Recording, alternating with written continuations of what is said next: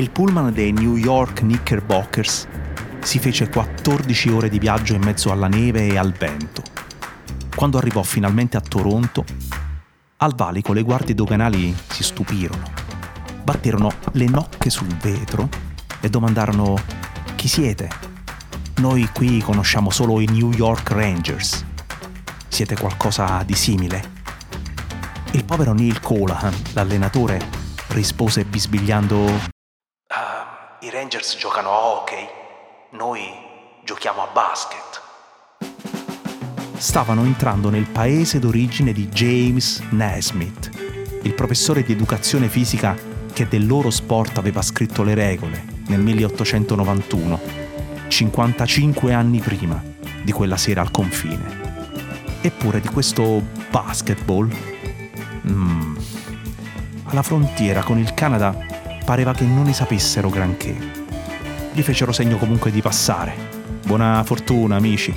Ma sia chiaro, sappiate che non troverete molta gente interessata a questa roba di una palla da gettare dentro un canestro.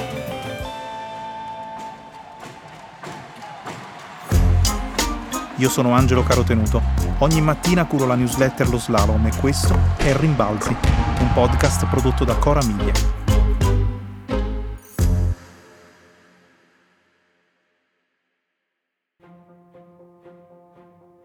La sera della prima partita di NBA le cose stavano andando proprio così, alla rinfusa, senza un ordine, senza certezze, senza neppure troppa convinzione che stesse cominciando una grande storia, a Toronto non lo sospettavano.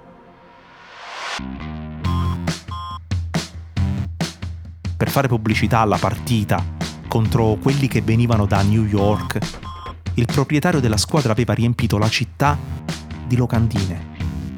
Offriva l'ingresso gratuito a chiunque fosse stato più alto del centro della squadra, un certo George Nostrand un ragazzone di 22 anni che era nato proprio nello stato di New York. Era due metri e due e una volta chiusa la carriera sarebbe diventato padre di nove figli. Avrebbe fatto l'insegnante.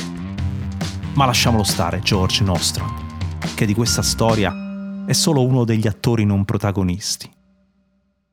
Le tribune del Maple Leaf Garden accolsero allora 7090 spettatori logicamente tutti paganti, tutti più bassi di lui. La nascita della NBA era una faccenda così improbabile che non lo sapeva nemmeno la NBA. Perché non esisteva, non esisteva ancora. La Lega si chiamava all'epoca in un altro modo, con tre lettere differenti. Era la BAA, Basketball Association of America Oggi consideriamo comunque quella partita come un atto di nascita.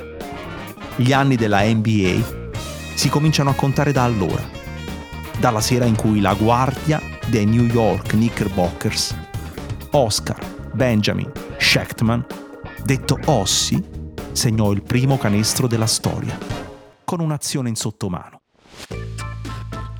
Era nato a Brooklyn, uno dei cinque figli di una coppia di immigrati ebrei partiti dalla Russia aveva imparato a giocare a basket nei paraggi di casa, in modo informale, senza campetti, senza playground, sparando palloni dal gradino più basso della scala antincendio e cercando di mandarlo più su, al quinto, poi al sesto, poi al settimo.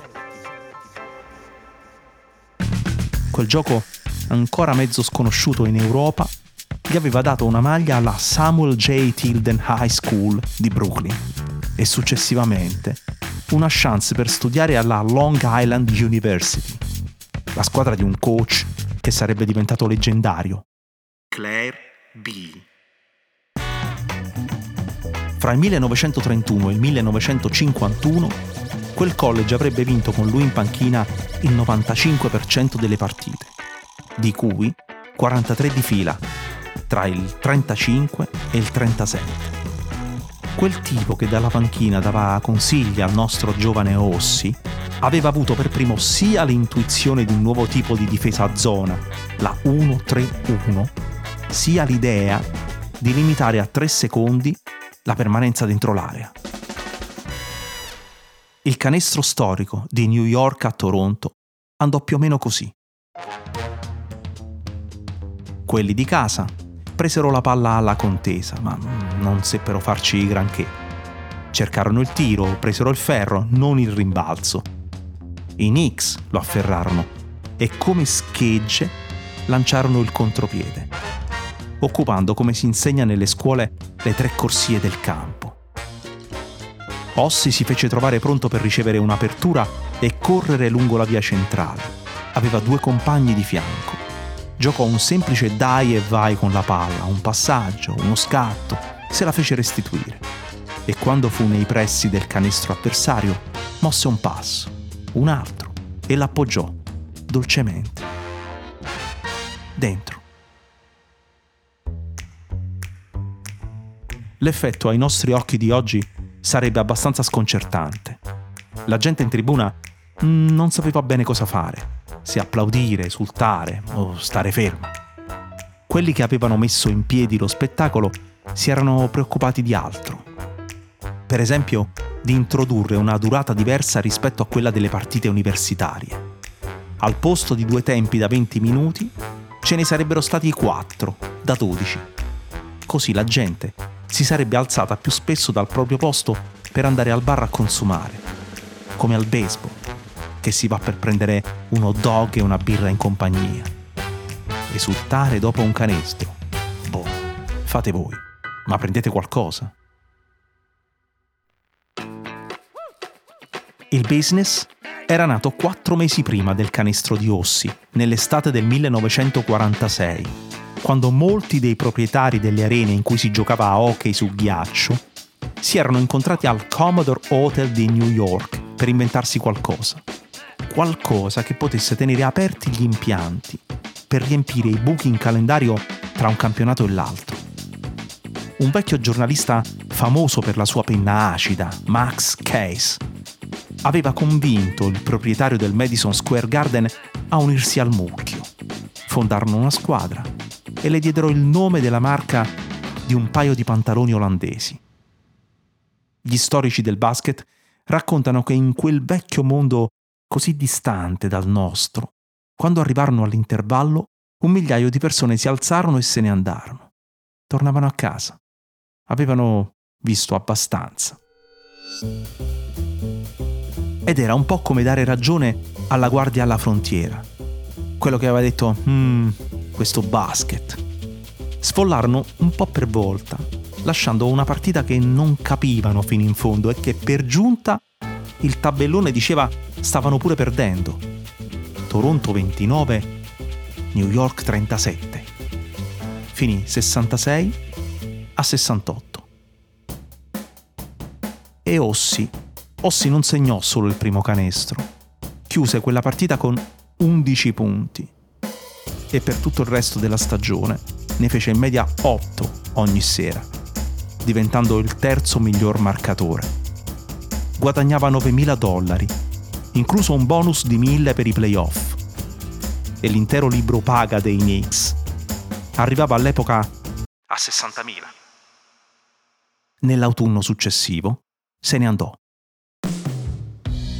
Cambiò squadra, cambiò lega, soprattutto realizzò che avrebbe sostenuto meglio la sua famiglia come commerciante nel settore dell'abbigliamento.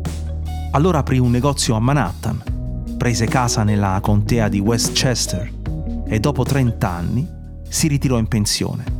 Inizialmente in una casa di riposo per anziani, poi a Delray Beach, in Florida. That's great. I, I never thought about it until that time. So from that time on, I, I got some publicity about it, and it's kept my name alive. Il bello è che per oltre 42 anni ha creduto di non avere nulla di memorabile di cui parlare. Scoprì di essere stato l'autore del primo canestro nella storia della NBA solo nel 1988, quando nel frattempo erano già passati Bill Russell e Will Chamberlain, Jabbar e Dr. J, Magic Johnson e Larry Bird.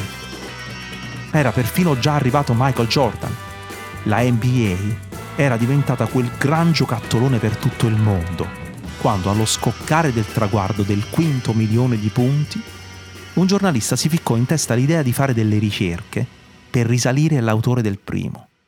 Fu così che Ossi diventò un personaggio. Recuperato all'improvviso dall'anonimato e portato tra le pagine degli almanacchi e dei libri, ricordato di nuovo su tutti i giornali e in tutti i notiziari tv, quando nel 2010 arrivò pure il 10 milionesimo punto. Davanti alla tv per guardare qualunque partita di basket trasmettessero, Ossi firmava autografi ai ragazzini che andavano a trovarlo. Adesso era una celebrità, diamine. Diamine, proprio adesso che faceva così fatica a ricordare. Volevano sapere del sottomano. Ossi, dici di quella volta. Ossi, com'è la storia di quel tuo canestro? Ossi, Ossi, e poi cosa successe? E Ossi un po' ricordava, un po' raccontava, un po' inventava. Firmava pezzi di carta e raccontava di questa cosa, di questa cosa gigantesca che chiamiamo NBA. Ma quella sera la gente in tribuna non sapeva bene cosa fare, se applaudire, esultare o stare ferma. La palla fece ciuff e tutto cominciò.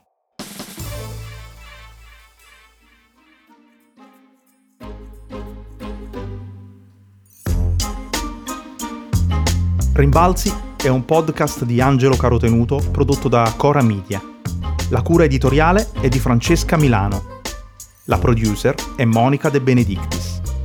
La sound designer è Aurora Ricci. La supervisione del suono e della musica è di Luca Micheli. Il contributo audio di questo episodio è tratto dal documentario First Basket.